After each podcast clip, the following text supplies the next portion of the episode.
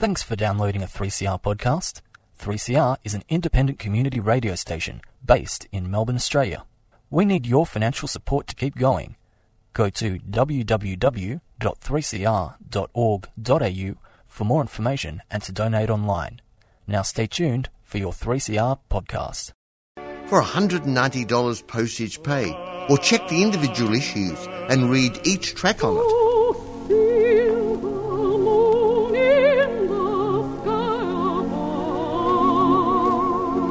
Every major singer is on there. You'll be excited and entranced. Go to 3cr.org.au now and check out the wonderful Great Voices CDs.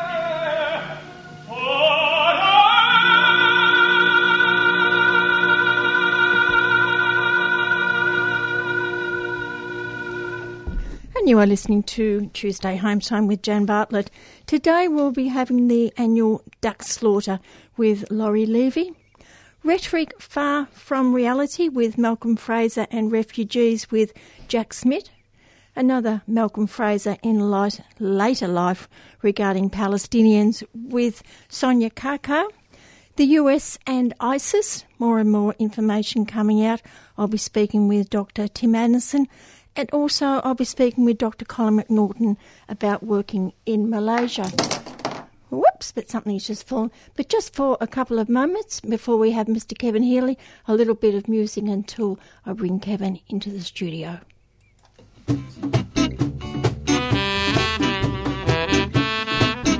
to you with love from above. A week, Jan listener when we must correct a report from two weeks ago. That report, Zion Supremo Benjamin, not another Yahoo, now supported a one-state solution. One state for us, no state for them. We quoted him unfairly as it turned out. He denied the report. And to prove it, he said he would never support a Palestinian state, presumably on the grounds that they are a non-people anyway. And Benjamin is committed to establishing more of Zion on the non-land where the non-people live. And Benjamin might have to change the electoral laws because he had to warn the Zion people to get out and vote because the bloody Arabs were getting out to vote and they are an enemy of the state and would support a non-people state. So clearly, giving them a vote is a big, big, big mistake, and they must lose the right to vote, seeing they can't use it responsibly. Like the people of Gaza who wasted their democratic vote by voting for who they wanted and not who the US of the UN of the US of the world and Zion wanted. So there, we've cleared that up. Benjamin doesn't support a one-state solution. He just supports the non-people having no land, which is clearly not the same thing. Circumstances have to change, he went on. Clearly, the non-people have to recognize the difference between a state, a country, and land. It's the latter two that create an impediment to a sensible solution, to sensible discussions. Zion has no objection to a non-people state, as long as the non-people stop insisting a non-people state also have a country and land. The Zion position hit a hurdle when the US Arb expressed concern that just possibly Zion mightn't be absolutely serious about a non-people state, based on the flimsy evidence that it said so. The difficulty was assuaged by the US Arb spokesperson. US Arb security cooperation and military assistance will not be affected, he declared, causing Benjamin and the Zion establishment to shake in their boots uh, with laughter. We mentioned last week this South True Blue Aussie Socialist Party MP so relieved that she could now hold a sensible discussion in the Socialist Party about safer than safe uranium mining, processing, providing power, burying, without the usual long-haired commie greeny wooden work in an iron lots carrying on. But, but it gets a bit confusing. This junior tiny team True Blue Aussie minister Josh Frying Den Icebergs attacked a socialist opponent by describing his views as nuclear. Uh, so that's a pejorative, Josh. You're, you're saying his position is really, really nasty and dangerous. That's right. Too right I am. Uh, so you think nuclear is nasty and dangerous. Certainly not. Nuclear is the hope of the planet, the big hope of stopping the icebergs from frying. Oh, so you think the socialist opponent is the hope of the side? No, he's bloody nuclear, nasty and dangerous nuclear. See? Told you it was a bit confusing. Well, more than a bit, I'd say. Big Supremo, tiny a bit more for the bosses, said this year's budget would be boring because last year's budget had fixed up all the problems the socialist government had left behind. Uh, but, but, but, Tony, none of it got through. Not true. The message it unleashed like a bloody tornado got through. And the people it got through to explained it to me. So don't quibble about my choice of words. It fixed up all the problems the socialist government left behind. Hang on, you're, you're saying the budget that never got through fixed up all the problems you said would take years to fix up? Oh, yes. So, your ministers and backbenchers and you will now stop blaming the socialists for every problem in every sentence you utter? Certainly not. The economy is in a mess. Evil unions are running this country thanks to the mess we inherited from the irresponsible, economic, illiterate socialists. Uh, but, but you just said there were no economic problems. You're just quibbling about my choice of words. That's the trouble with this country, this great country. Well, potentially great if it wasn't for the socialists. Gee, imagine how much better the economy would be, how much better off we'd all be if the budget had got through. As lovers of fairness in a society constantly under threat from the terrorism of evil unions, we have to feel for the poor True Blue Aussie Capitalist Review, for its esteemed Fairfax directors, lovers of fairness, Jamie Puger, Gina Wronghart, Lockie Murdoch, following this negative press council ruling that a Capitalist Review headline back in August, $390,000 tugboat workers to strike for 40% rise. And a story they would hold the country and in particular the caring resource companies to ransom was, was the press council ruled inaccurate, misleading and unfair just because they weren't earning 390 grand and were seeking a 14% wage rise over four years. Okay, okay, a couple of small inaccuracies, but tugboat workers was accurate, yet the bloody evil union complained. Well, rightfully, the Capitalist Review was livid and devoted its editorial yesterday to the injustice of the ruling, which does more than, a set, than set a low bar for what a media watchdog would bother itself with. Ignore the fact that the grammarian editor ended a sentence with a preposition, because the principle's far more important. Any proper judgment on this reporting, the editor points out logically, requires the views of both sides of the dispute to be considered. And the tugboat mechanics employer TK Shipping has not complained about the headline or the story. Gee, go on. Well, it went on. In fact, the headline was based on TK supplied information. Well, there's the injustice. How dare the press council listen to and or consult the evil union over the evil union's complaint when the True Blue Aussie Capitalist Review knew consulting the evil union was obviously a waste of time. Case closed. The bloody press council's a left-wing commie front. The Press Council fails a basic test of journalism, the editorial goes on to check with both sides of a dispute. As a result, it gets mixed up over accuracy and fairness. See, it mightn't have been accurate, but it was fair to the both sides with which the Capitalist Review had consulted, the caring employer and the caring employer. Even by their standards, the Capitalist Review response sets a new high or, or low, depending how we look at it. Might have been better to publish the conclusions tucked away on the bottom of P2 and let the matter lie. Oops, oops, shouldn't say lie, just because of a couple of small inadvertent inaccuracies. The minister been going overseas all the time and being a perfectly good little prefect, duly bash up the workers, rolled her eyes and hung the government out to dry, well, to dry off the mascara. Former Big Supremo Malcolm Wage Freezer rolled his eyes and let the government off the hook, took his last breath and the government breathed a sigh of relief. That politicians of both major parties praised his compassion for refugees, for asylum seekers, has to get some sort of prize for hypocrisy. That compassion was balanced by his wage freeze, concern for the ill by wiping out Medibank, among other accomplishments, and earlier as Minister for Train Killers, sending train killers off to an illegal invasion to be bashed up by the Vietnamese which of course generated that generation of boat people fleeing the evil communists for which compassion he was praised.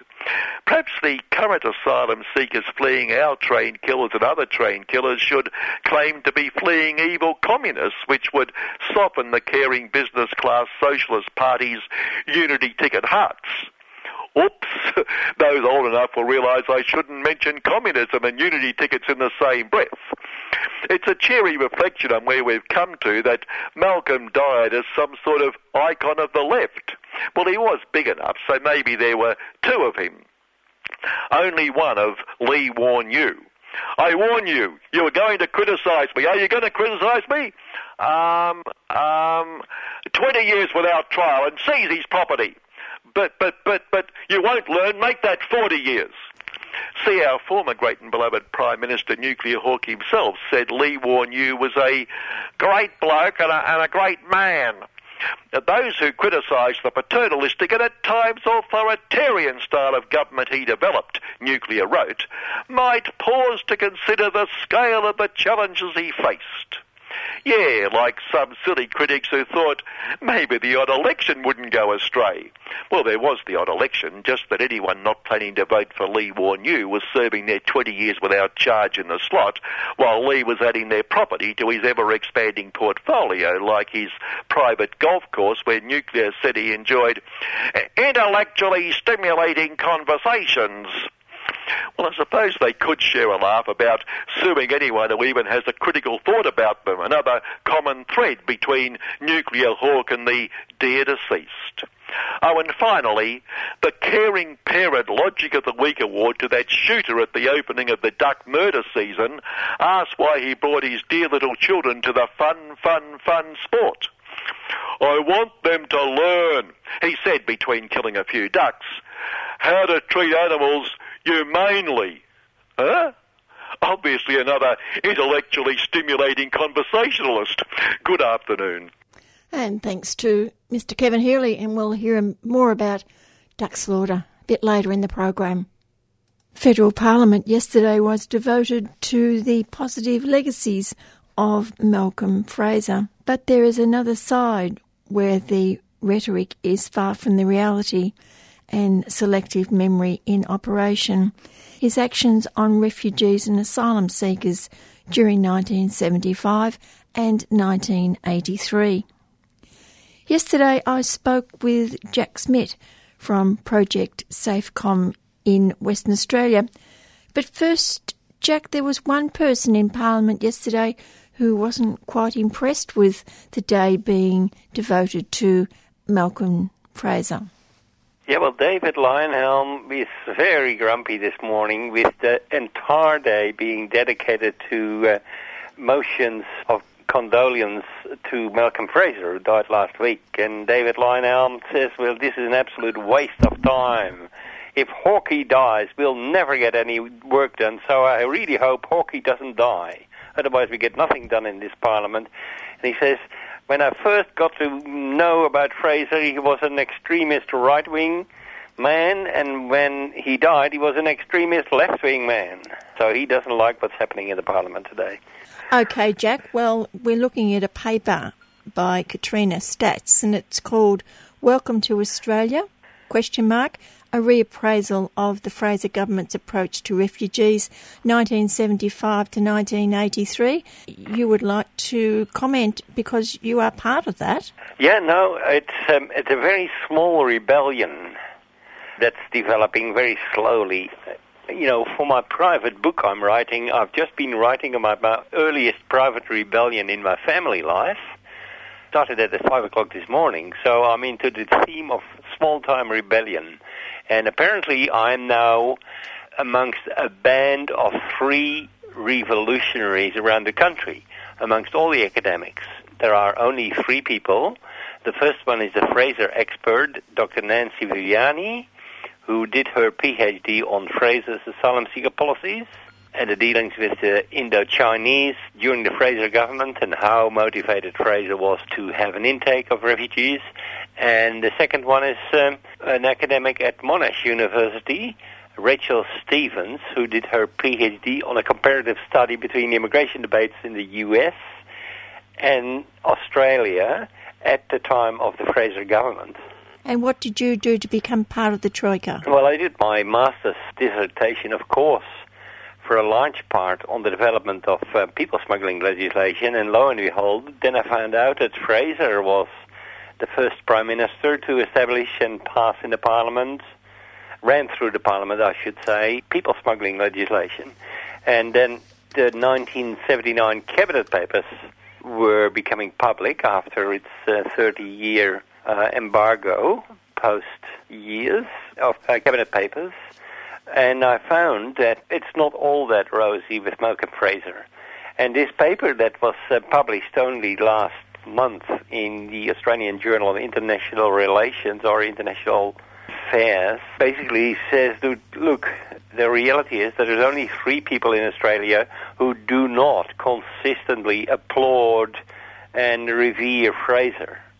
Nancy Viviani is one of them, Jack Smith is another one, and Rachel Stevens at Monash University is the third one. So there's only three of us who are um, um, hardline dissenters against the applause freely and liberally handed out to Fraser.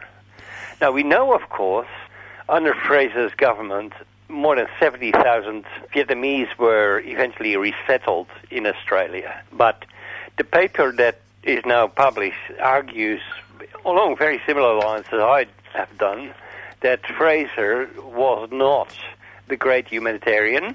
Fraser only acted when he was forced to, and I'm even stronger than that. I have particularly concentrated on boat arrivals versus refugees.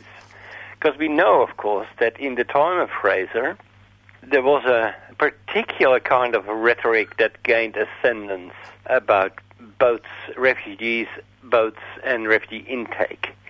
Fraser successfully established a discourse where boat arrivals were split into two categories. The smaller boats were called spontaneous boats, which is a really silly denomination, but they were called spontaneous boats juxtaposed against organized boats. And of course, you can predict it. Organized boats are the evil ones, and spontaneous boats are just lovely families just spontaneously setting out to Australia. So that's one direction of the discourse that was developed during the Fraser period. The second one was Fraser, who maintained that even until his memoirs that were published in 2009, he called it front door and back door refugees. And front door refugees are the ones the Australian government accepts from overseas locations and selects from camps. And backdoor refugees are people that arrive without prior authorization in Darwin or Christmas Island. So there's another bad and good rhetorical division. So really, it is not all that rosy under Fraser. Then we also know that the term queue jumper may well have first been uttered by Bob Hawke, who's still ACTU leader, trying to get into Canberra and hacking into Fraser during the 1977 election campaign when six boats arrived in one day. The term queue jumper may well have been first used by Bob Hawke or perhaps Whitlam, but it was firmly established by Malcolm Fraser and his first immigration minister, Michael Mackellar. In 1978, when the government basically shed itself because there was a prospect that a lot of refugee boats may sail directly to Australia, Malcolm Fraser's government, through the Immigration Department and Foreign Affairs Department, issued uh, broadcasts through Radio Australia in all ASEAN nations in their own language programs. And these dire warnings broadcast on Radio Australia were warning people in strong deterrent terms to not become queue jumpers. because all kinds of things may happen if you dare to come to Australia directly. That was Malcolm Fraser's government. And if it's a broadcast, Fraser has no rock to hide under when they're approved by this government, by the Australian government, and broadcast in all ASEAN countries. Warning in strong terms to not become a queue jumper. Fraser cannot hide behind the racism of the immigration department or their own actor the independent actors within the Foreign Affairs Department. He was the Prime Minister, and he okayed that. It happened under his watch. He knew about it, or if he didn't know about it, he didn't do his job properly. But for the first year following the 1977 election campaign, everybody, including all the nasty newspaper journalists, started using the word queue jumpers. That was Malcolm Fraser's gift to Australia. Let's not ever forget that this criminalization of boat arrivals who came without prior permission to Darwin because they didn't want to rot away in refugee camps and instead set sail straight to Australia from Vietnam.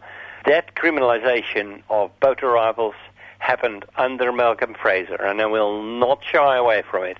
Now, I know why a lot of people shy away from it, because of, ha- of course what happened with Tampa in 2001, when the Tampa disgusting disaster happened, and John Howard raided the MV Tampa with um, the SAS squad in dinghies, and basically boarded the ship without permission in the name of Australia. All kinds of people were shocked. Also, a lot of decent people in the Liberal Party were shocked. And I'm going to name the names, I'm going to put them on a row. They started trotting out Fraser as the great hero of the Liberal Party that would say, look, where have we come to? What has happened to the Liberal Party? Things were so much better in the past. And these people that trotted out Fraser were Julian Burnside, John Menadue, former head of the Immigration Department, Ian McPhee, Fraser's second immigration minister, Robert Manne, the academic at Trobe University, and there are some others, but these are the main culprits who trotted out Fraser on a big shield, held him up aloft, and held him up high, saying, This is how a good Liberal government can act. Fraser did it. John Howard, you're a piece of scum and you're a scandal to this nation. That's how they held up Fraser. And of course, Fraser was quite happy with this redemption and started speaking out about asylum seeker treatment under the Howard government and beyond. And he spoke very critically, and he was factually correct. Fraser was very good factually following Tampa and following his ascent to the exemplary status that had been uh, peddled and promoted by Robert Manne, Julian Burnside, John Menadue, and uh, Ian McPhee. So that's where Fraser's come from in the last 15 years since Tampa. But those same people, uh, I must say, are academics or semi-academics and major spokespersons around Australia, were um, immediately followed by a number of um, senior journalists and other spokespersons. I do know that Sarah Hanson-Young had Fraser as her election campaign manager or promoter in the 2013 election, so the Greens do it as well. But they are uncritically about Fraser's past and how Fraser actually dealt with refugees and asylum seekers during his time. We have rhetoric that was developed during the Fraser period and has been with us forever since because developing rhetoric precedes developing legislation and once rhetoric is established in parliamentary circles, in political circles, it is often here to stay for a very long time, wafting its dirty stench around the nation. That's what I accuse Fraser of. Jack, what did you learn of his relationship with the people at the Department of Immigration? Because they're one of the sticking points, aren't they? Major yeah, sticking point. I am not so clear. Fraser, in his memoirs, has been so evasive. He was quite happy to call them racists. But do you remember that army sergeant speaking out on video two years, three years ago about the sexual abuse of army cadets and the hazing rituals. He says, if that is what you do, get out. We don't want you in the army. Remember? Now, I have never heard Fraser say anything of the sort about the racists who were working in the immigration department. Fraser has been equal, uh, has been characterized as somebody who was aloof. And yes, it is true. He was probably detached, and he probably was so aloof that a lot of stuff he just didn't know about or didn't want to know about that happened in the immigration department. Yesterday evening, there was an interview with Fraser from George Megalogenis um, on the ABC, where Fraser actually said that the immigration department probably didn't want anybody from Vietnam to come here. Well, hello, that was your department, Malcolm Fraser. You were the prime minister. What did you do? Did you sack anybody in the immigration department? Did you demand that the culture of the immigration department change? No, you did not, Malcolm, because just before Fraser, Whitlam had closed down the immigration department because he said, and he was overt about it, they could not be redeemed. The department was so racist, it could not be redeemed. And Fraser got him back into action as soon as he became prime minister. He um, resurrected the immigration department. And what did he do? We have no record of him blasting the immigration department. We have no record of Fraser blasting the racist undertones, underpinnings of the department. We have no record of Fraser demanding that if the UN Convention is invoked, the bloody department needs to do its job. And if you don't want to do, do this job, get out. We don't have a record of that. So you'd have no problems with the writing in this paper which says Fraser's policies were neither a departure from the past nor the antithesis of current policies. To the contrary, they were the seeds of the contemporary Australian model of asylum. Exactly, and not just the model of asylum, but also the rhetoric around it and the discourse. Queue Jumper is the gift from the Fraser government from 1975 to 1983, and successive governments built on that. Fraser had the first people smuggling legislation, which is in effect making the transporters, the facilitators of the journeys, criminal individuals that can be thrown in jail. There were some calls in the parliamentary debates during Fraser that the punishments were too harsh. 10 years maximum imprisonment for somebody who organizes a voyage to get asylum seekers on a boat to Australia. That was Fraser.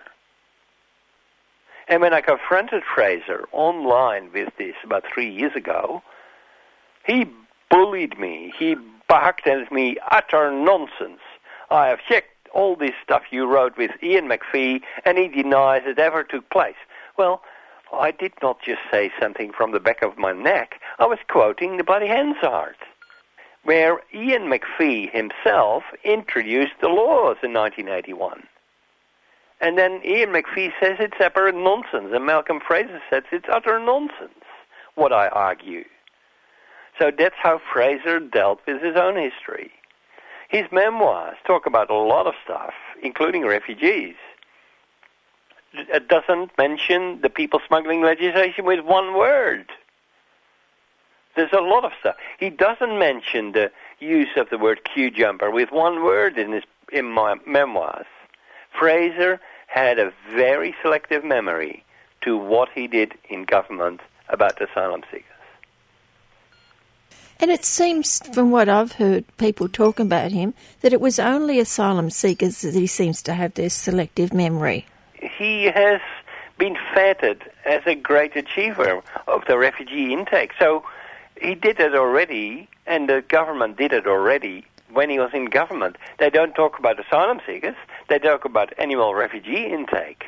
Look there, don't look here, because that's just a, you know, they minimized the notion of boats by calling them spontaneous boats. And lo and behold, do not dare to come in an organized boat to Australia. So that was worked under the table. It was legislated by law during his government, but Malcolm Fraser never talks about it. because he rather talks about how every year he increased the annual refugee intake from the camps because that was his greatest achievement, according to all these people that stood up after Tampa. Good work, Jack. All right. Well, you know, I'm used to being in a select small group of rebels, and there we are. I'm with the few again. Well, you're with the with the few here at 3CR too. We we sort of getting to that category as well. Good. Keep it up. Okay, Jack. Thank you, Jan. bye bye. Bye. And that's Jack Smith from Project Safecom in Western Australia. And we'll hear more about um, Malcolm Fraser too a bit later in the program. The war in Syria has now entered its fifth year, devastating the ancient cities and villages and terrorising the populations, untold deaths, and causing millions of internal and external refugees. While the US denies involvement with ISIS in Syria and Iraq, it is becoming clearer that it is and has been heavily involved as part of a process of creating destruction in the region following on from the demise of governments in Libya, Iraq, and further afield. I'm speaking now with Dr. Tim Anderson, lecturer in political economy at the Sydney University. Tim, little by little, information is coming out about the relationship between Washington and ISIS at this moment. What is that information? It's been known for quite a quite a while, a long time, that Washington what was originally the Islamic State in Iraq back in about 2006. It was part of a campaign they were going to change the Middle East. Uh, you remember Israel invaded South Lebanon in 2006 and basically failed to get meet their objectives and killed a number of people, but Hezbollah basically defeated them and, and Israel withdrew. That was part of the the idea of that the Bush administration had this new Middle East. What was concerning them at the time in Iraq was that, and of course there was no conflict with um, with Syria at this time. Really, they had some sanctions and so on, but there was no armed conflict that they were backing. In Iraq, what concerned them was that the Iraqi government, as a result of their invasion, was moving closer to Iran, having good relations with Iran, something that the US had tried to destroy ever since the Iranian Revolution in 1979. Remember, they, the US had backed Saddam Hussein against Iran, which had kicked the US out, and then at one stage they even uh, were arming Iran so the conflict would go on to, to weaken both sides. After they invaded Iraq, when the, the regime that Saddam had was pushed out, there was a natural sort of gravitation of the Iraqis to have a better relationship with Iran, partly ethnically, partly just uh, the natural sort of good neighbourly inclinations. But the US didn't want that, so they got the Saudis in particular and Qatar and the others to fund this what they call, you know, a Sunni resentment at Shia sectarianism. That's that's what they call it. That's what they still call it today. That you know the, the regime in Baghdad or Iran are inflaming sectarian tensions. In fact, it's entirely the reverse. It's the US through their puppets, the Saudis in particular, and with Syria, Turkey has been important to inflame this sort of Salafism, Salafist extremism, which became a whole range of groups. The latest one of which is is ISIS. But it was ISI originally. It was part of their process to fracture Iraq. The other one was the Kurds, of course, giving the Kurds greater regional autonomy. So there were conflicts between Baghdad and the Kurds over how they were dealing with the oil companies and um, the Kurdish administration in Iraq. The regional administration wanted um, to, you know, have direct contracts with the oil companies and so on. So the former Prime Minister Maliki in, in Iraq was, on the one hand, closer to Iran, on the other hand, trying to maintain uh, central Baghdad government control over the oil companies, and he was starting to cooperate with um, Bashar al-Assad in Syria when the conflict was was raging in Syria on border security along there.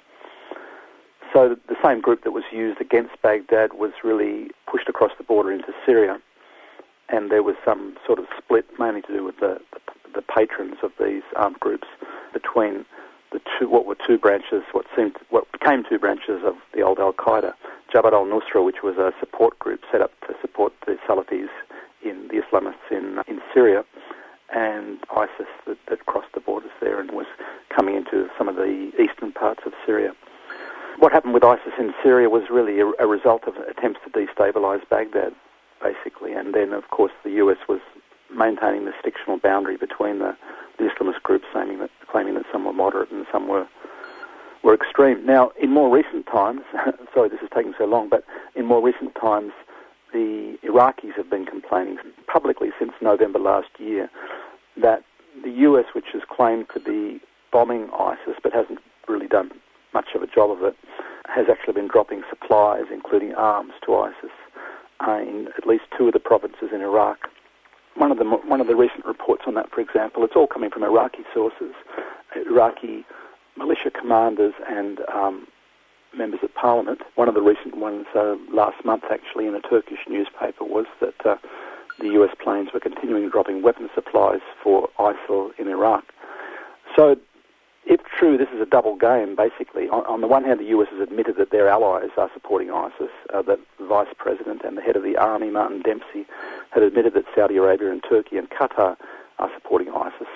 Now, what's coming out of Iraq is that the US directly, through their sorties over the ISIS areas, have been dropping weapons and um, and actual arms. And the the sources in this uh, report from Turkey are, for example, the coordinator of the Iraqi Popular Forces, Jafar al-Jabri, a member of the Al-Sadr bloc in the Iraqi parliament, Jome Divan, uh, an MP, Majid al-Garawi, a woman spokesperson for a group there, Nala al-Hababi, the deputy chief of staff of the Iranian Armed Forces, Brigadier General Masoud Jasseri, and uh, an Iraqi MP, Hakim al-Sameli.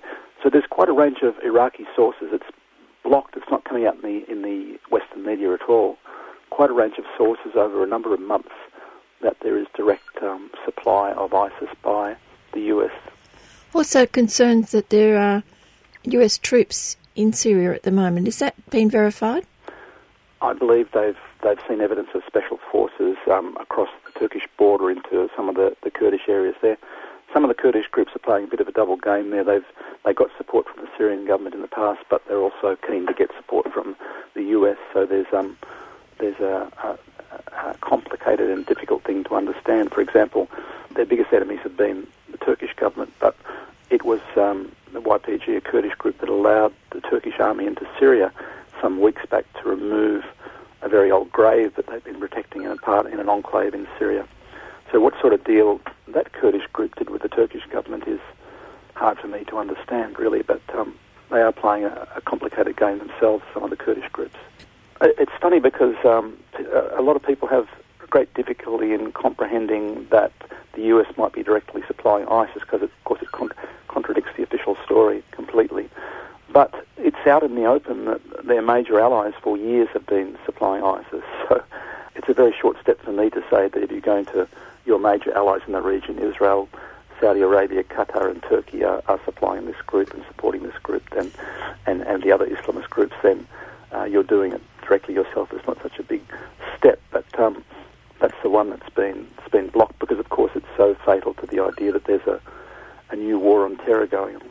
And what does Turkey get out of all this? Well, Turkey has a big plan there because the President Erdogan is really a member of the Muslim Brotherhood and has visions of himself being a, a major regional player. It's, it's, a resurrection in many respects of the Ottoman idea through uh, Islamist groups, basically. So his ambitions in the biggest Middle Eastern neighbour, as he sees it, potentially Islamist neighbour, is Syria. Erdogan has been particularly aggressive towards Syria, which goes against the history, actually, that the, the peoples on the border have had a very good relationship, and a lot of the Turks are very upset. A lot of the Turkish Alevis from the south of Turkey are very moderate Muslims, like the, the more moderate Muslims in, or Europeanized Muslims in Syria. They've had very good relationships, and Erdogan's destroyed all that. Next, Tim, the implications of Netanyahu's election in Israel, but even before that, his latest visit to the US and the implications of that. Yeah, well, it seems that there's a there's a big rift between the the Obama administration and, and Netanyahu, which is quite dangerous for Israel, and I think a lot of um, diaspora Jews and some Israelis are upset about Netanyahu for it. Of course, in the Israeli system, the coalition that's there, you know, Netanyahu only his party only got although it increased its vote, it's only less than 24% of the vote. So uh, he has a very small direct mandate. If you include all of the people in Israel, including the occupied territories, I calculated this recently, his overall vote is less than 15%. That is to say, in Israel and the occupied territories, the people that actually vote for Likud are less than 15%. But then he has um, allies in other um, other Zionist parties in Israel there. So his expedition to the US was really about pushing a more aggressive agenda on Iran. He wants the US to attack Iran. They would look like they were going to do it about five years ago, but really the Syrian war has, has derailed all that because the US typically doesn't, although they don't, I was going to say they don't want to extend themselves, but if you look at what they're doing in Venezuela, Ukraine, and the Middle East now, it looks like pretty seriously like overextension. But anyway, there was this division over Iran and the agreement that the US is uh, claiming to be on the verge of this agreement over the, the nuclear power industry in Iran, and that's led to, I think, the arrogance from Netanyahu of thinking that they really he really does control the US. I think there's a lot of Arab people that are, that are confused about this too, that think that you know the, the Zionist tail wags the imperial dog in that sort of relationship between Washington and Israel. I've always thought it's it's pretty clear that Washington is the boss, but it's certainly true that, that Israel has a very strong influence on, on US foreign policy. So that tension is going on at the moment. It's also reflected in some dissent between the Congress, the Republican dominated Congress, and the Obama administration. But just that vision of a of another leader coming to the United States and telling them what their foreign policy should be. Yeah, yeah. Well, or maybe they're hopeful that there's going to be a you know, there's going Change. to be a Republican um, a Republican uh, president of the United States, and they'll they'll do better that way. So there's there is this sort of serious conflict which could undermine the relationship. I mean, it depends. They're very it's uncertain how it's playing out in the US, but there's, there's a lot at stake because um, a, a number of Israelis and, and uh, Zionists outside Israel resent the fact that Netanyahu could be endangering the $3 billion a year in arms support that the US gives to Israel. Is that more in danger now since he's come out finally and said that he's not going to allow a Palestinian state? It, it heightens that contradiction because there is still this illusion that somehow or other, on parts of those that support the Israeli state, let's say, and much more widely around the world, that this two state option is actually a possibility uh, after they've honeycombed the West Bank with all of these colonies.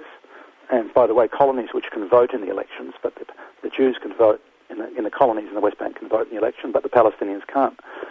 So it's become even more obviously and blatantly a racist system.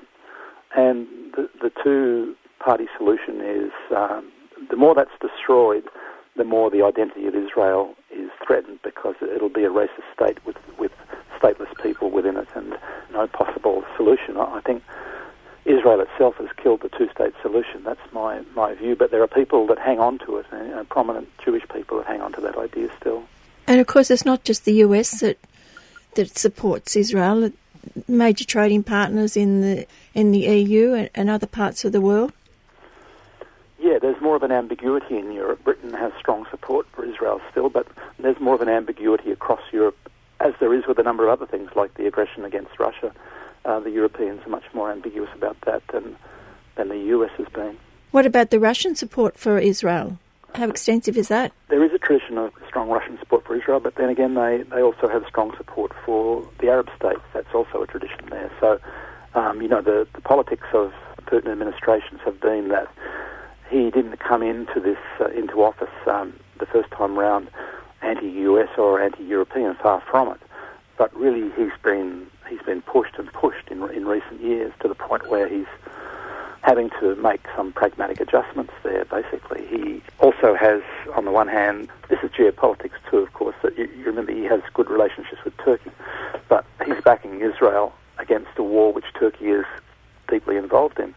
Yet at the same time, there's a, there's a bigger game going on there that um, Turkey is sort of in this ambiguous position with Europe, and recently they, they asked to join the Eastern group that's forming the Shanghai Cooperation Group with China and and uh, and Russia, and that has implications for gas pipelines and things like that. So that that's a big game plan which really affects what's going on in Europe with the US and the Ukraine now. The US trying to sort of weaken Europe's economic and gas links to Russia. Pulling Turkey one way will give Russia more influence in Turkey, and I suppose maybe something of the similar thing goes on with Israel. There, there's been some historical links between Russia and Israel, and if if the, if the Russia maintains good relationships with Israel, they may have more influence if the ties with uh, the US weaken. That's always in the in the mind of, uh, of a big player in world politics.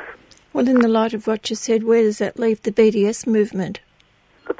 Movement against Israel is also sort of has two potentially strategic arms, doesn't it? Because some of the, the, the criticism of it really from within those who are who support Palestinian people is that it's implicitly recognising, or, or some sections of it implicitly recognise Israel and implicitly recognise the um, a racist state as a legitimate sort of ongoing entity in the region.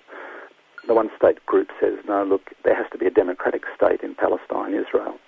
And, you know, a Jewish state is not viable in the way that South Africa was not viable. The two state solution these days always reminds me of the Bantustans in South Africa. If you remember that, that there were these little tribal areas dotted around South Africa, honeycomb, little small areas that was going to be where the majority of the population were going to live. That was going to be their land. That's more or less what's been happening with the West Bank recently, with all of the, the col- colonies, or what they call settlements in the West Bank. So the BDS movement really is sitting in the middle of that, and maybe some people pretend it doesn't exist, but it's very articulated either with a um, with a one-state approach or a two-state approach. And we have to acknowledge that the oppression and repression of the, the Palestinians continues while all these affairs go on worldwide. Absolutely, there's still ethnic cleansing going on um, almost every day in Palestine. It's uh, it's a shocking condemnation of you know the educated populations of the world that well at least say in the Western media because um, you know the Arab world doesn't have any illusions and most of the Latin American world and African world doesn't have so many illusions but the Western media really keeps trying to dress this up as something that they keep saying it's the you know Israel is the only democracy in the region it, it's a farce um, Netanyahu as, as I said has less than 15% support of the people in the areas that his administration covers Okay, thanks, Tim. Thanks, Jan. I'm Helen Razer, but that's deeply irrelevant. What is relevant is that you're listening to 3CR on what's that frequency again, dear? 855. I told you, Helen. 855. And what is relevant is that you're not listening to that other crap. So well done. I tried to get in there before Helen Razer to say that that was Dr. Tim Anderson, lecturer in political economy at Sydney University. The 2015 duck slaughter began on Saturday, and soon after, Laurie Levy was arrested and fined over $800. I spoke with Laurie an hour ago on his return from Parliament House. Laurie, I'd imagine it would have been a very harrowing weekend for you and the rescuers, and another harrowing time at Parliament House today. Yes, we displayed 100 uh, uh, native water birds which had been gunned down by duck shooters over the weekend, and those birds included threatened freckle ducks, threatened blue-bill ducks, swan, which are fully protected, and a lot of other protected species, as well as a lot of game species which had been shot and just left on the water by shooters. Do any of the parliamentarians come out to see you? No, in fact, there's a line of police across the front door of the Premier's uh, office building. You know, we take the birds there because it's politicians who sanction the slaughter, but they refuse to go to the wetlands to see uh, the cruelty and the violence that's inflicted on native water birds. So we take the victims to the politicians. What was it like at the weekend? Worse, better than any other time? Well, most of northwest Victoria was dry, and the two wetlands that did have water had been artificially filled to encourage birds onto those uh, wetlands for the shooters. This, this is a form of canned hunting, and of course, the brutality that we saw out there were absolutely shocking. Uh, a number of our rescuers were deeply affected, traumatised by what this, they saw. We and we anticipated that, and we had a counsellor with us. We had a, a doctor and an AMBO just in case of emergencies, and a number of our rescuers. It was a very cold day and a, and a very cold wind blowing, and a number of our rescuers came down with hypothermia, uh, and they were treated by the AMBO and the, the doctor there. You see all these beautiful birds take off when the guns go off. Suddenly, shooters are firing all over the place and birds start coming down and, you know, when rescuers get to those birds, the horrific injuries and the cruelty, the birds are often still alive. They're dying, but they're still alive and it, it for new rescuers especially, uh, and rescuers are sensitive people, and that's why they're out there. They're out there to help those birds, but for new rescuers, it's traumatic, it's upsetting. We all feel that. It's just that we've got to keep going because if we're not there, the government doesn't put anyone out there to, to help birds. There are no government mobile veterinary clinics. So we've got to do that job. We've been doing it for 30 years the fines for rescuers have just been increased to $886. So all those rescuers who brave the guns by going into the water to help wounded birds on the weekend will most likely all be fined $886 for caring. What happens when you go out onto the water to rescue these birds? Well, we go out onto the water and uh, uh, obviously we wear bright colours, um, fluoro jackets, and the, the range of a shotgun is only about 50 to 80 metres, and the birds have to come into range be, before being shot. And when the birds can see rescuers, they'll keep out of shotgun range. Hunters wear camo gear, they're hard to see on the water, and birds can't often see them where they can see our rescuers, and that will help them keep out of uh, shotgun range and be safe. But the birds that are hit, of course, suffer immensely. A lot of shooters don't even bother to pick up wounded birds. It's a trying time for the vets we have in our mobile veterinary clinic because they're on the go most of the day, in fact, all of the day, trying to cope with the flood of victims coming in. Were the children there when you were there at the weekend with their parents or relatives? Yes, there are also young kids of probably seven or eight out there with their fathers actually on the water, which they shouldn't be, but I don't see any of them getting booked, of course. And some of the kids looked terrified when all the guns were going off. I, I just find it hard to understand how a modern day Labor Daniel Andrews government can support this shocking gun violence and cruelty to native water birds. I mean, duck shooting is an activity that belongs in the 1950s. The fact that a modern day Labor government in Victoria can support this level of violence and cruelty is, is just amazing. I, I just don't understand it. And this is a government who said before the election that we are going to tackle domestic violence in all, all separate ways. Well, surely discouraging men from walking around with guns is one one good way to lessen violence in the society. One would think that uh, the premier would understand that. I mean, we fully support his royal commission into family violence, but what he has to understand is that there's a cycle of violence that happens. The premier is quite happy to put guns, powerful shotguns, into the hands of 12 year olds to go out and commit shocking acts of violence and cruelty to native water birds. And of course, he wonders why sometimes that level of violence happens in the home. And, and, and also, um, the other thing that I didn't understand about the Premier is supporting cage fighting. And just in case people might think that the, the duck slaughter is over at the weekend, it goes on for how many weeks? Yes, it goes on for uh, three months. And, you know, this has been an extremely dry year. Uh, Professor Richard Kingsford conducted his aerial surveys, and Professor Richard Kingsford works for the University of New South Wales and has been doing aerial surveys counting water birds since 1983. And Professor Kingsford's latest report for this year said that water bird numbers were down by 60% from what they were in 1983, and that the so-called game birds that shooters are allowed to go after were hardly breeding. But yet, the same conditions applied in 2007 and 2008 when the then Labor government banned shooting for two years. But this government, the Andrews government, gave duck shooters a full season, except after the opening weekend where most of the birds are shot anyway. He dropped the bag limit to, uh, to five a day. But of course, uh, shooters will just say that they can get over that by going out more times during the year. And shut a couple of wetlands that were dry anyway.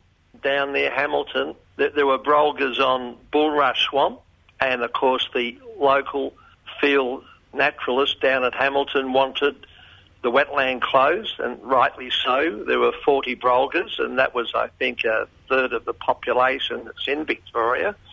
And the government refused to close Bulrush, and they said they were closing Crouse Swamp, which is really next door, to give the birds a, a sanctuary to go to when the shooting started. But as the field nats pointed out, Crouse Swamp has been completely and bone dry for quite some time now. So both ministers, Jaala Pulford and Lisa Neville, put their names to a public notice in the Herald Sun, closing off a dry wetland that had no water and no birds to shooting.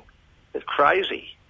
Do you get the chance to speak with local people in the area to find out Oh. how they feel about these people coming in and shooting up wildlife? We're, we're getting a lot of support from regional Victoria. We get farmers ringing up saying that there are birds on their wetland or dam that, that's very close by and can we come up and help keep shooters off them. Uh, I know the residents uh, around Cairn Curran Reservoir, which is between Bendigo and Ballarat, have been fighting their own campaign to keep duck shooters off Cairn Curran and they've been putting out media releases. They were talking to the ABC in Bendigo and they had an article in the Bendigo Advertiser.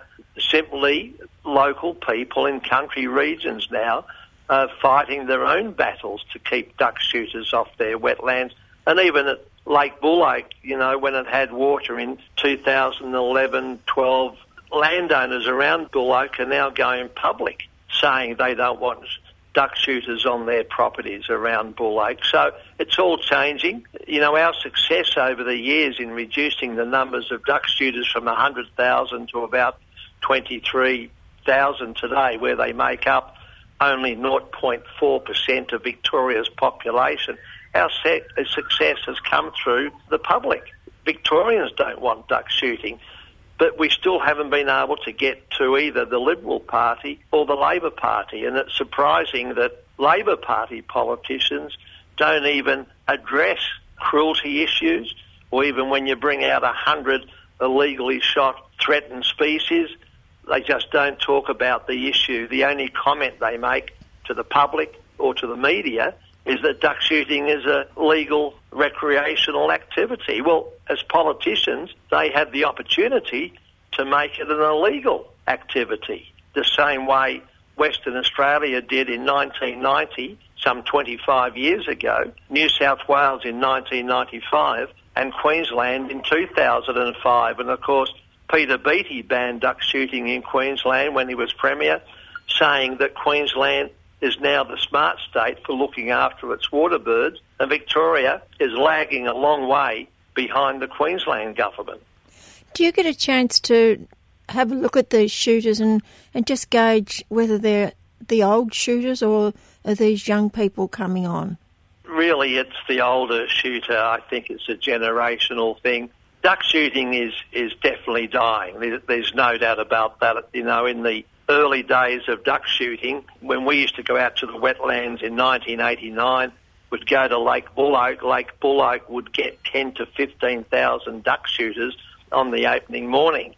Well, when Buloke refilled again in uh, 2011, shooters were putting out notices that they were giving away tens of thousands of dollars in prize money, and that was Field and Game Australia, to try and encourage shooters to Buloke.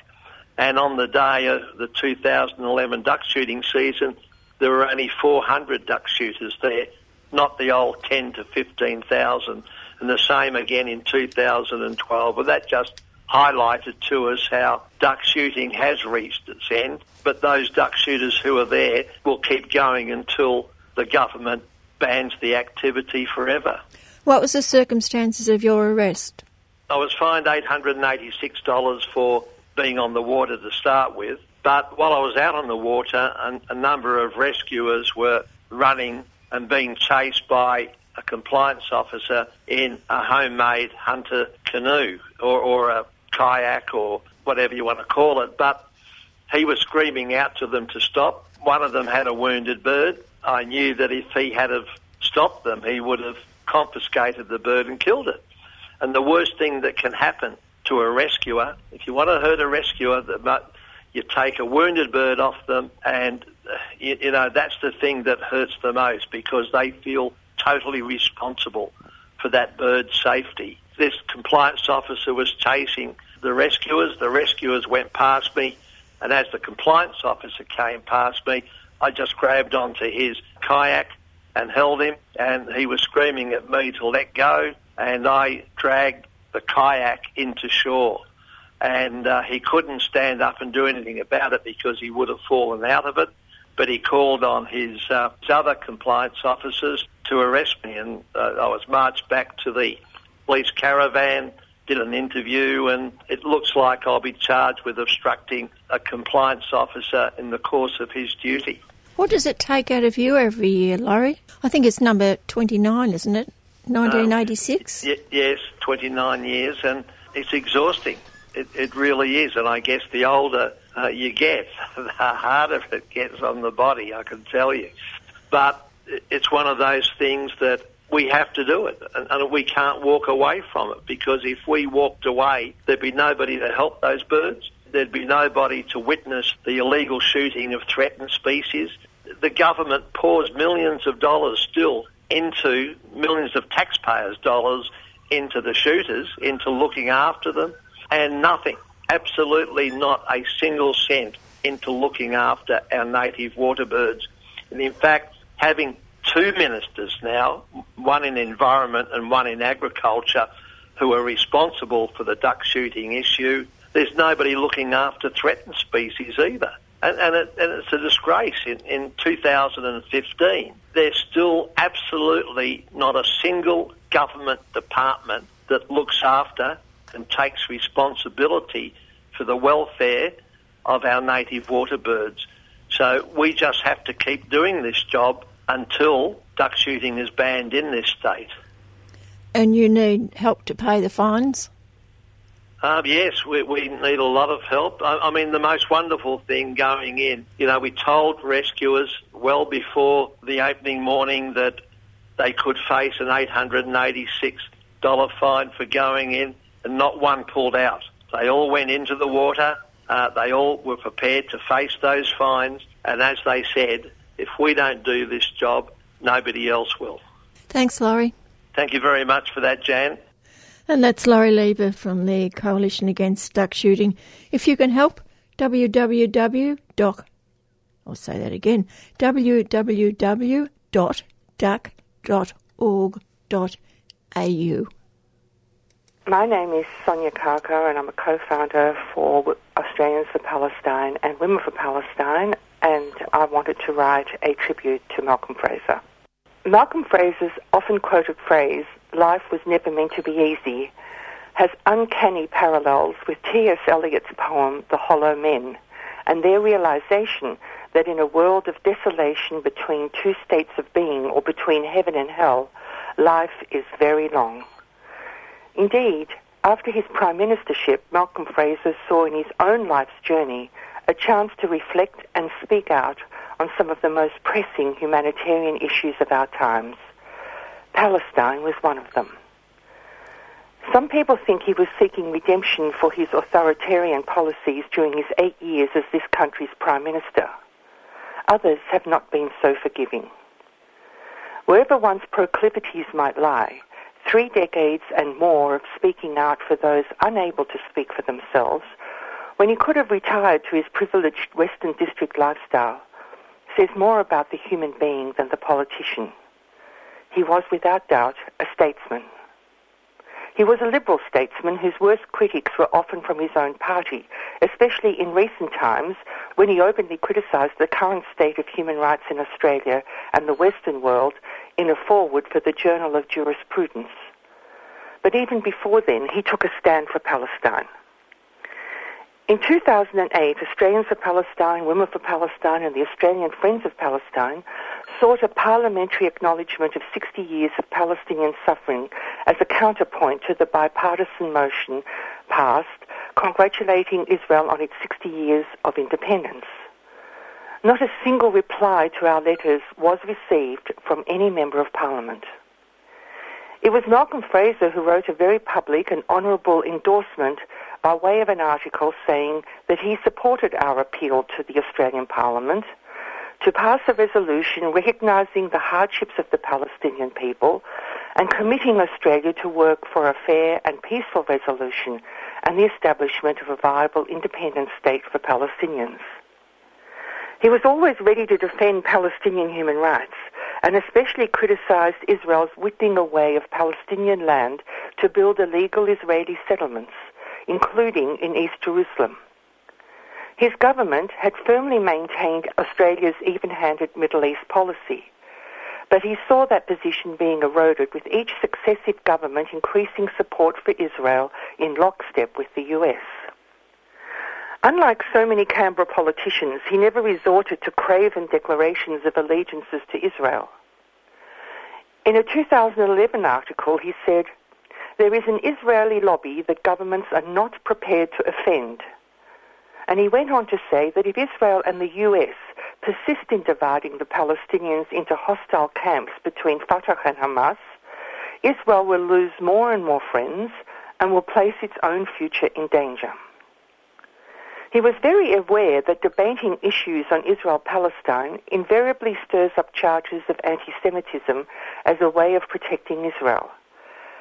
But he believed that we should no more stop ourselves from criticizing Israel's bad policies or actions out of fear of being called anti-Semitic than we would stop ourselves criticizing any other country for bad policies because it might be construed as a racist slur against its people. Paying lip service to our even-handedness, he said in a 2009 article, is not the way for Australia to play an effective role in finding a just and peaceful solution to what is universally regarded the longest-running human tragedy and injustice of our times. He believed that Australia must not be cowed into an uncritical view of Israel's action. His words fell on deaf ears in Canberra. By 2014, the Palestinian situation had deteriorated further. Israel's massive bombardment of Gaza more than five years earlier was only outdone in its viciousness by a new 50-day-long military operation in July-August. More than 2,100 Palestinians were killed and over 11,000 were wounded. So catastrophic was the destruction of homes and infrastructure that at the peak of Israel's assault, nearly half a million people were displaced. And months later, some 108,000 Palestinians still remain homeless. The devastation was horrific, and the world could not ignore it. In Australia, some 80 politicians came together to issue the Canberra Declaration on Gaza. It called on Australian parliamentarians to support an immediate ceasefire and an end to Israel's occupation of the Palestinian territories and the blockade of Gaza. Malcolm Fraser was the only Liberal from any former or current coalition members of Parliament to sign the declaration. A month earlier, he had tweeted, if any other country went to war, killing as many civilians, women and children, it would be named a war crime. Fraser's words may yet come back to haunt the hollow men and women in Canberra. After all, life is very long. To those who see nothing worth remembering or honouring in more than 30 years of a differently lived life, they should know we are all the hollow men and women of T.S. Eliot's poem.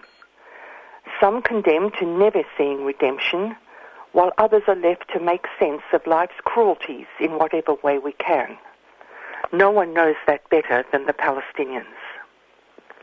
Rather than think Malcolm Fraser could not stomach his party moving so far to the right, many would like to believe that his realization of the horrors we visit on each other in the name of ideology already had taken root a long time ago, and that the legacy he leaves with us is that of a vastly changed man. His passing should be yet another moment for reconciliation and forgiveness. Malcolm Fraser had the courage to look into the eyes of those who offer no hope and for seeing beyond the darkness of death's twilight kingdom. His was one of many lone voices in an infinite wilderness, but it was heard and is recorded for history. He chose to make a difference. For that, Palestinians in Australia remember him with the utmost respect and gratitude. Sonja Karkar from the group Australians for Palestine. 3CR are selling keffiyeh Palestinian scarves in support of the last factory that produces them in Hebron, Palestine. All profits will be donated to the reconstruction efforts in Gaza and support Palestinian industry. Just 25 bucks each. These are traditional scarves available in red and black, or you can choose from a modern design. Go to 3cr.org.au slash shop to buy online or drop into the station during business hours. Dr. Colin McNaughton is back in Australia after living and working in Kuala Lumpur, Malaysia, as a lecturer in journalism at the School of Arts and Social Sciences at Monash University Sunway campus. When we spoke, I asked him first about the jailing of Malaysian opposition leader Anwar Ibrahim and a comment in our media. Quote, the verdict comes as the government, dominated by UMNO, that has ruled Malaysia since independence in 1957, is under increasing criticism from the middle class for propelling the country towards a rigorous version of Islam. And just the first thing to say is I'm not a an expert on or you know I haven't studied deeply Malaysian cultures more just having lived there and talked to people who've obviously from there. Some of the things I might say might be a bit impressionistic but by the same token as an outsider often you can see things that maybe insiders don't quite see. So it's that weird so you know there may be still some value in what I'm trying to say what's happening is UMNO power has been going on for the last 60 years since independence that power was always based on the Bumiputra, and they were in the cities and in the countryside. So what's happening is they use the word middle class. It's one of those words that can mean everything and nothing, but largely it's the city-based Malay Muslims no longer are supporting UMNO, and what's happening is it's the countryside, the country-based Malay Muslims are supporting UMNO, and that's their power base. Now, if they want to keep their power base, they've got to keep those guys happy, and they're quite a bit more conservative than the city guys because the city guys are often more liberal, they've been around, they might have travelled, and this and that and the other. And they're not necessarily the mosque and the role of the mosque in terms of its actual social organisation is not as central. It may actually be consumerism or a whole lot of the other dynamics that are actually more central.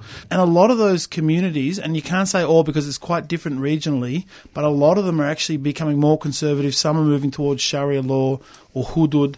There's a real push and pull so to keep their power, they must maintain this Bumiputra support in the countryside.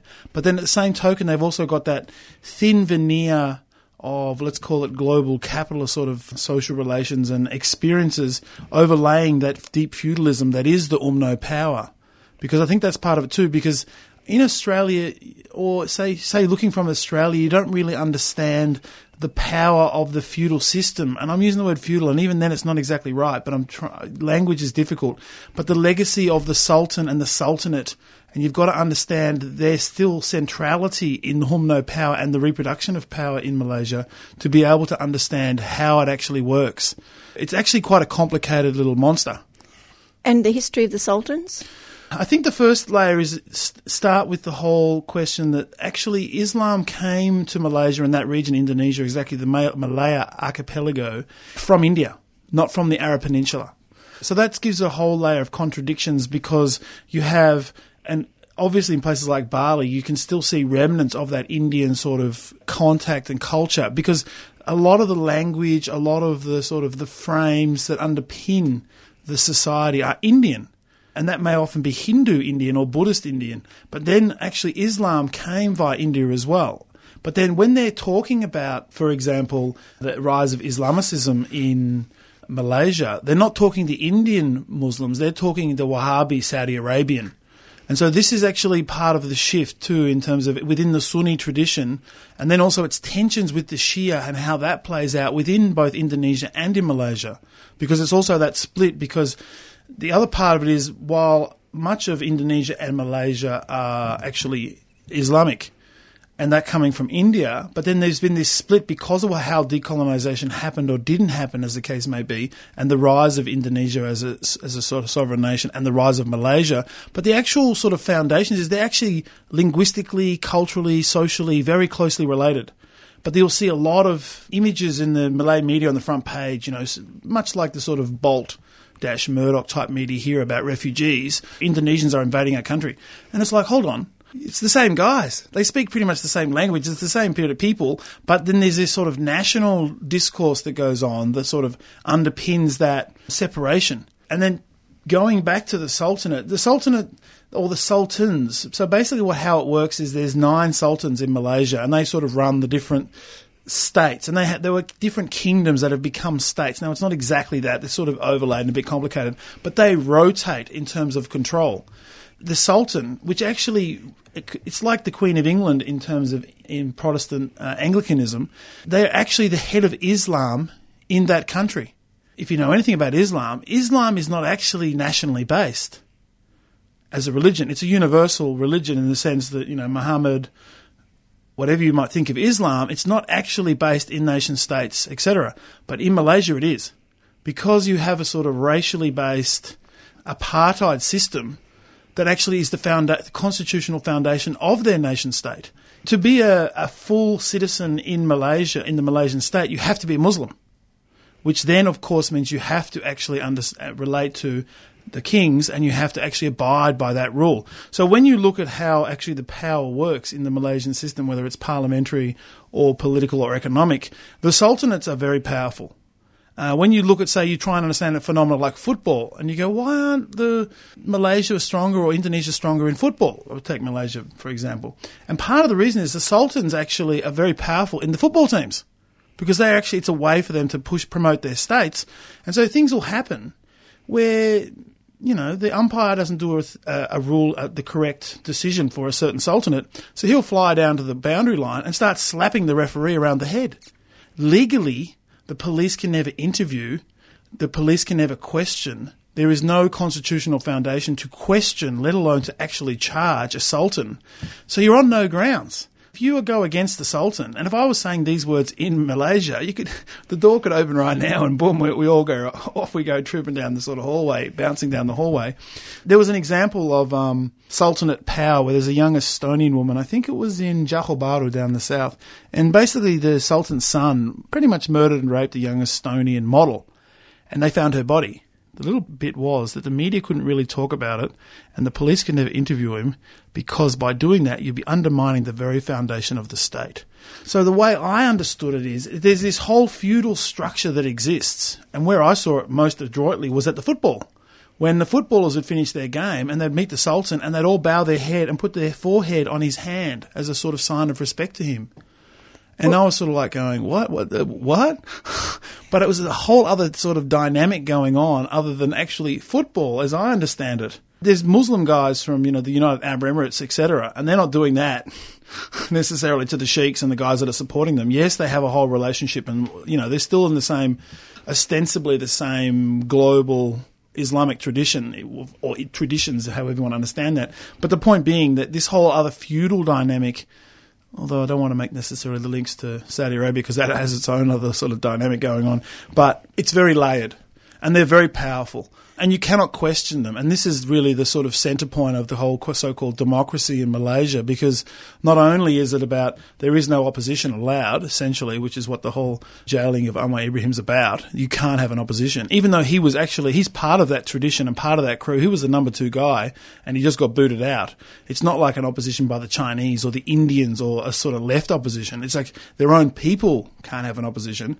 So you get you get a sense of like, oh, okay. And then how you're actually going to, you know, because the sultans are actually necessarily when there's a state buying a corporation buying something or doing something, the sultan must get a certain cut.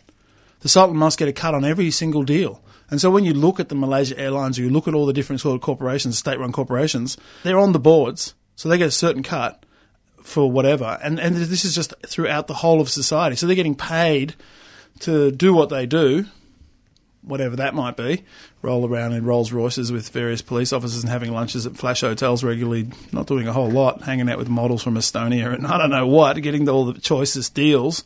But you can't question it. And it's grounded in the Constitution. And if you do, it's like goodbye. How prevalent is the influence of Saudi Arabia? Do they fund the madrasas like they do in Indonesia? That's the most one of the most terrifying parts. I remember seeing, and often you can see it by the Wahhabi in Indonesia and in Malaysia. The Wahhabi influence is growing, and obviously at the moment IS is actually you know it's turned on its master so to speak and said, oh well, we come out of Wahhabism, but we've decided we're the caliphate and that you're apostates, i.e. Saudi Arabia. And so you go, okay, well, look at the dog you created. Now it's wanting to chomp on its master, so to speak. So I think there, there's no reason why that can't happen in other parts of the world as well. So, but but in terms of the, the, the nature of the Sunni Islam, especially, it's very much influenced by Wahhabism and the power of Saudi Arabia. And Saudi Arabia is a really powerful player in the area. When you go around, you, you will see lots of Saudi Arabians who go there for holidays. They have a whole lot of different sort of economic and political and cultural ties with Saudi Arabia. They're very intertwined. And obviously, the foundation of that is the type of Islam, the Sunni Islam that they're actually promoting.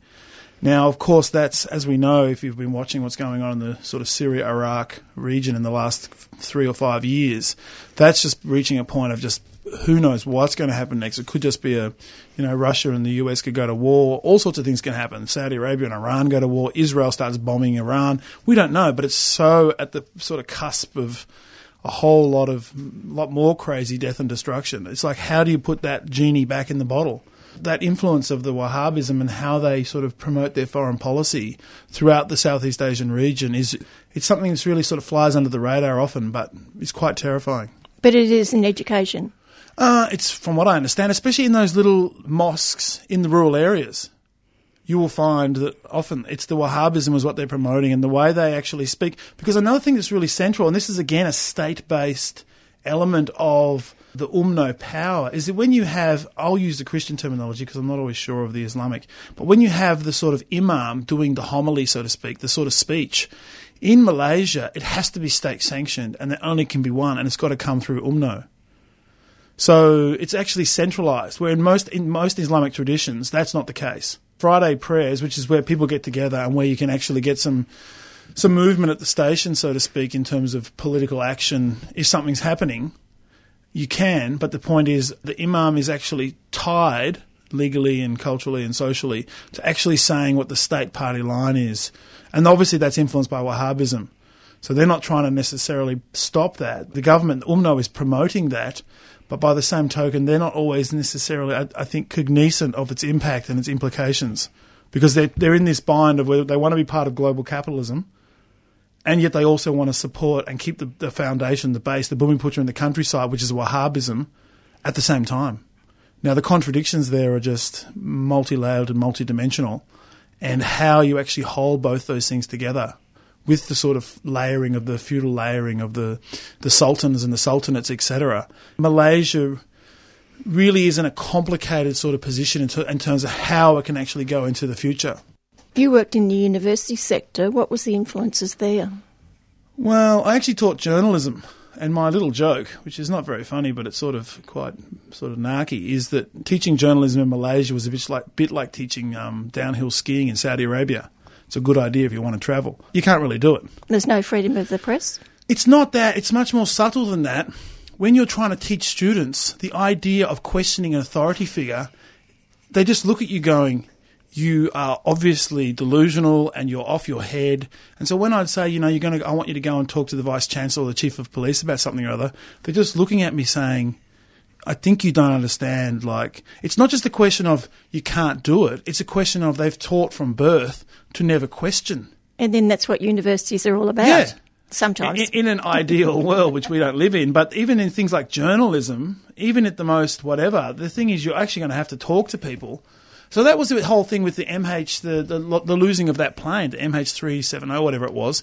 What was actually shocking from Malaysia, because I was there when it happened, what was shocking, and I don't think people in other parts of the world understood it, was that what the Malaysian sort of ruling elites, and it is just a couple of families basically that run UMNO, what, what they basically were freaking out about was Western and other journalists actually asking them questions. And you could see their eyes were flaring, and people didn't actually quite understand why, but in their country, you don't ask questions. So there's a whole experience there in, say, for example, the the killing of young Indonesian sort of migrants or illegal migrants and young Indian guys. And the police kill them with quite impunity, much like Aboriginal kids here, but even a bit more, it's even a bit more blatant and unapologetic. They'll kill some dude or kill a couple of guys, shoot him in the back of the head, and they'll have a thing. Oh, we've we've found we didn't have to take any fingerprints or do any sort of seal off the area because we already know what it was. He had a parang, which is like a big sort of machete, and he attacked us, and we shot him in the head. So the little logistical problem that hold on, if that was the case, how come the bullets in the back of his head? And how come he's maybe got blood splattered on his hands from the, his head sort of popping and exploding, and it's not on his chest or whatever, which would to your story? But of course, you can't ask that sort of question. And the idea that you would, for most journalists, wouldn't enter your mind. Well, what was the point of teaching journalism? Well, that's a very good question, which is partly why I'm back here. but the thing was, it's very, it's, yeah, the, the cultural differences or the cultural, it's not just a question of, you know, there's a whole lot of set of legal frameworks. Because I work with some great journalists who, from Malaysian journalists who spent years there, had a really good insight into the Sultanate and the police chief and how it worked, Chinese background. You've got to say that in Malaysia because otherwise it's just how it works. You sort of get into the language of it all. But her Chineseness actually was central to sort of how she was able to ask those questions and why. And she told stories about, you know, where she come from and the whole question of the counterinsurgency and her relationship to that was actually central to her ability to ask questions. And, you know, she was often, sometimes she would tell me stories of the Sultanate, she'd see something or he'd see something in the paper and go, bring me the editor. And, you know, so it was, he was calm and, you know, he was in his chair and she was supposed to grovel around on the floor a bit. And it was just like, you know, what are you doing? And so this whole relationship, the editor, you, are meant to sort of go, yes, sir, no for the three bags full, sir. She was also not silly in terms of she wasn't being cheeky because if you be cheeky, that's a whole other, you know, small Chinese woman with big mouth, I'm sure is not appreciated. But by the same token, she wanted to maintain her own dignity. So the difficulty of actually talking to the Sultanate, and now she got through that, or chief of police or whoever, but the, the processes they have in terms of demeaning, belittling, controlling, very subtle but sophisticated processes. And this is just the, the sort of the anecdotes that I got but it's quite systemic. And like I was saying, it actually starts at birth, and it's actually a, a whole society sort of trained to think in a certain way and to be a certain way. And sort of any notion of rebellion is, or any notion of sort of asking the questions of authority is pretty much rooted out. Where you actually get any real questioning, or when they say the opposition, it has a certain meaning in the Malaysian context, but it's not really what anyone in, say, Australia or other parts of the world would understand as that word means. Well, give us an example of what you might include in the lecture, in our lecture. I actually, uh, what's the word? Tried to set the cat among the pigeons quite a few times. So I did lectures sometimes where I'd talk about this guy called Chin Peng, and he was a well known Malaysian communist. When we were there, when I was there, and literally a week before I actually had the lecture, his ashes weren't allowed to be brought back to Malaysia. So what I said was, okay, you're going to have to write a story on the ashes of Chin Peng. On the process of doing that, you've got to actually discuss what happened in Malaysia between 1940 46 and 54, and then even further because the insurgency went until the 80s, and the room was deadly silent. And I'm afraid it's going to have to stay silent until next week. We'll hear more from Dr. Colin McNaughton on the program next week. That's all for me. Jonathan's here. Bye for now.